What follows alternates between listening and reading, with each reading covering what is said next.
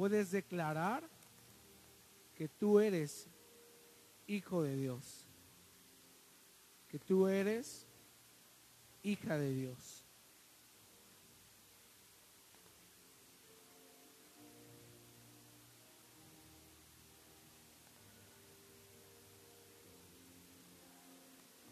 Vamos a decirle, yo solo sé.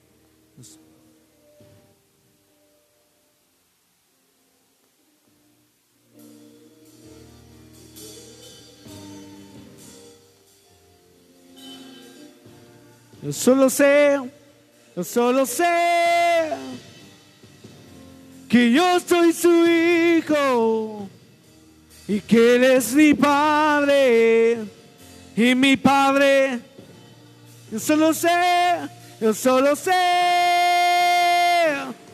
que yo soy su hijo y que Él es mi padre y mi padre me ama. Yo solo sé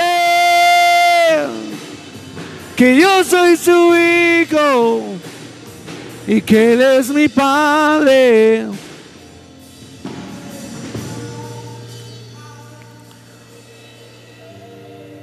Yo no sé si tú que estás viendo esta transmisión, sepas esta verdad. Que si confiesas tus pecados y te apartas de ellos con la ayuda de Jesús y del Espíritu Santo, dice su palabra que Él es fiel y justo para perdonarnos y limpiarnos. Así que algo que no habíamos hecho estos últimos días y que siempre el pastor Deme lo hacía es invitar a aquellas personas que se están acercando a esta transmisión, que se están acercando a la palabra de Dios, que se están acercando a la identidad correcta en Dios. Y lo único que tú tienes que hacer es confesar que Jesús es tu Señor y tu Salvador. Así que yo, yo no sé a quién le llegue este mensaje, yo no sé hasta dónde llegue este mensaje, pero lo único que tú tienes que hacer hoy para ser considerado hijo de Dios es creer que Dios existe que envió a su Hijo para una obra de redención, una obra de salvación, santificación y glorificación. Y que el Espíritu Santo es el que te guía. Así que yo sé que todos los que están conectados, tal vez, o la mayoría, ya han hecho esta oración. Pero pastor siempre nos decía, Vamos a ayudarle. Cuando alguien venía un domingo o cuando alguien un martes levantaba su mano, decía, vamos a ayudarle a este, a este amigo, a esta parte de la familia. Y tú puedes repetir conmigo, Señor Jesús, declaro que soy un pecador, que soy un pobre, un desventurado, un maldecido sin ti. Pero creo en tu palabra. Creo que tú formaste al mundo y que en tu plan mandaste a tu único hijo para que muriera en la cruz del Calvario, para redimirme, para salvarme, para aceptarme, para acercarme, para levantarme. Y hoy mi esperanza en el desierto está en esta confesión de que yo a partir de este momento soy tu hijo. ¿Cuántos dicen amén?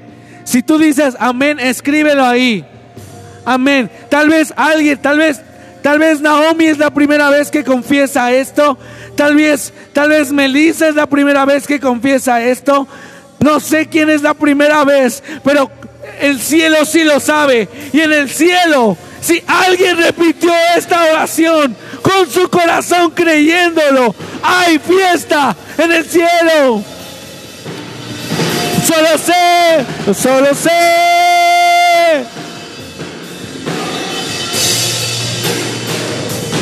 Que eres mi Padre.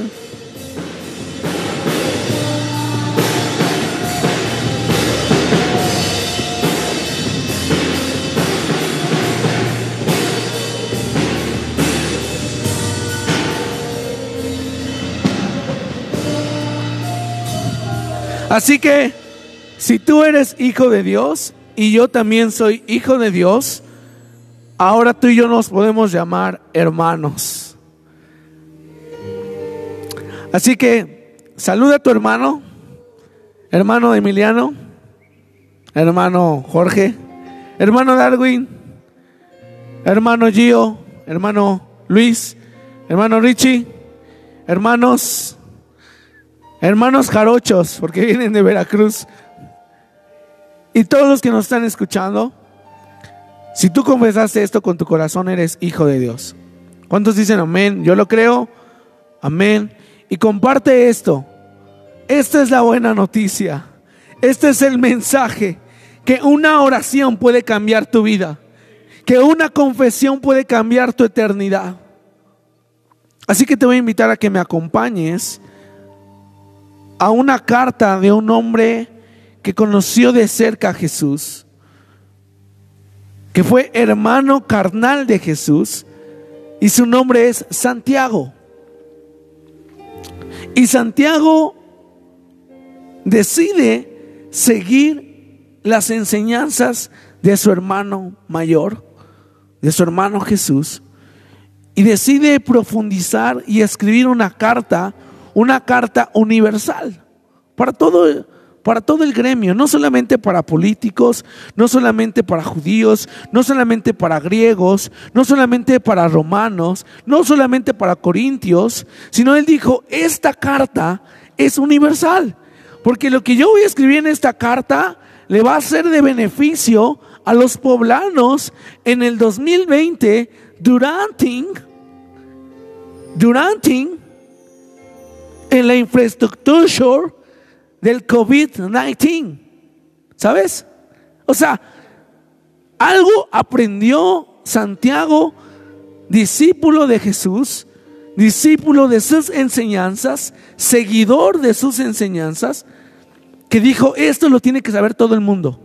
Y, espero en Dios que esto se traduzca a muchos idiomas. ¿Y qué crees? Eso sucedió. Así que estamos a punto de leer una carta yo tengo miedo, como diría, como diría un amigo, tengo miedo, tengo miedo de que mi hermana escriba una carta acerca de mis aventuras. Porque, mire, usted sabe muchas cosas de mí, usted intuye muchas cosas de mi persona, usted puede dar muchas opiniones, pero solo mi hermana, Marifer, que es considerada en mi corazón la única e indestructible mejor amiga que tengo, sabe every, everything, every, eh, todo, todo de mí. Everything o everybody. Everything. O sea, Marifer sabe todo y, y, luego Marifer me regaña, me dice, nano. Siempre me dice, nano, nano, nano. Porque cuando yo digo algo, comento algo, solo ella entiende la dimensión de mis palabras. Porque un hermano carnal, ese, ese hermano carnal, yo, Irving, Irving te conoce, men. Irving es un, es tu brother. Cuando tú le dijiste, hay una chava que me gusta de Puebla, él dijo, ah, esta sí le gusta. Porque canija maravilla, le brillaron los ojitos. una canija maravilla. Porque yo le puedo decir a mi hermana, no, Marifer, fíjate que, que, que, que, ya estoy cansado, lo que tú quieras. Y mi hermana sabe si lo que estoy diciendo es verdad o es mentira.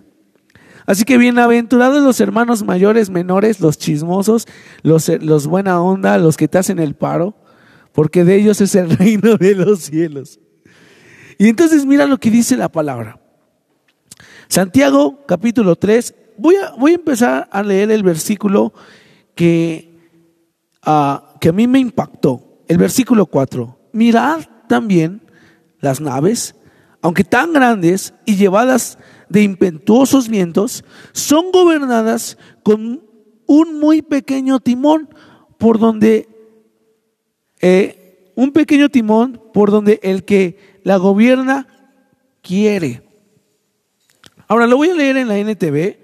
Santiago 3:4 dice: También un pequeño timón hace que un enorme barco gire a donde desee el capitán, por fuertes que sean los vientos.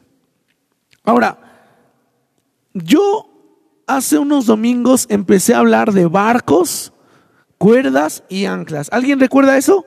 ¿Sí recuerdan eso o no? Si no recuerdas, te invito a que vuelvas a ver la predicación porque cada vez que a mí me toque predicar, en este mes me toca predicar dos veces, 23 de agosto, la siguiente ocasión que voy a predicar el domingo, voy a seguir con esa analogía. Ahora, Richie, ¿tú crees que es posible que un barco llegue a un desierto? Parece algo muy ilógico, pero nos encontramos con una imagen, Richie, enséñales. Y, y yo cuando vi esta imagen dije, ¿cómo llegó ese barco allí? Porque recuerdan que en la metáfora o en la analogía que yo les decía, el barco somos nosotros. Y yo a veces veo y digo, ay Dios, ¿cómo llegué hasta aquí? ¿Cómo fui, como diría el profeta Adón?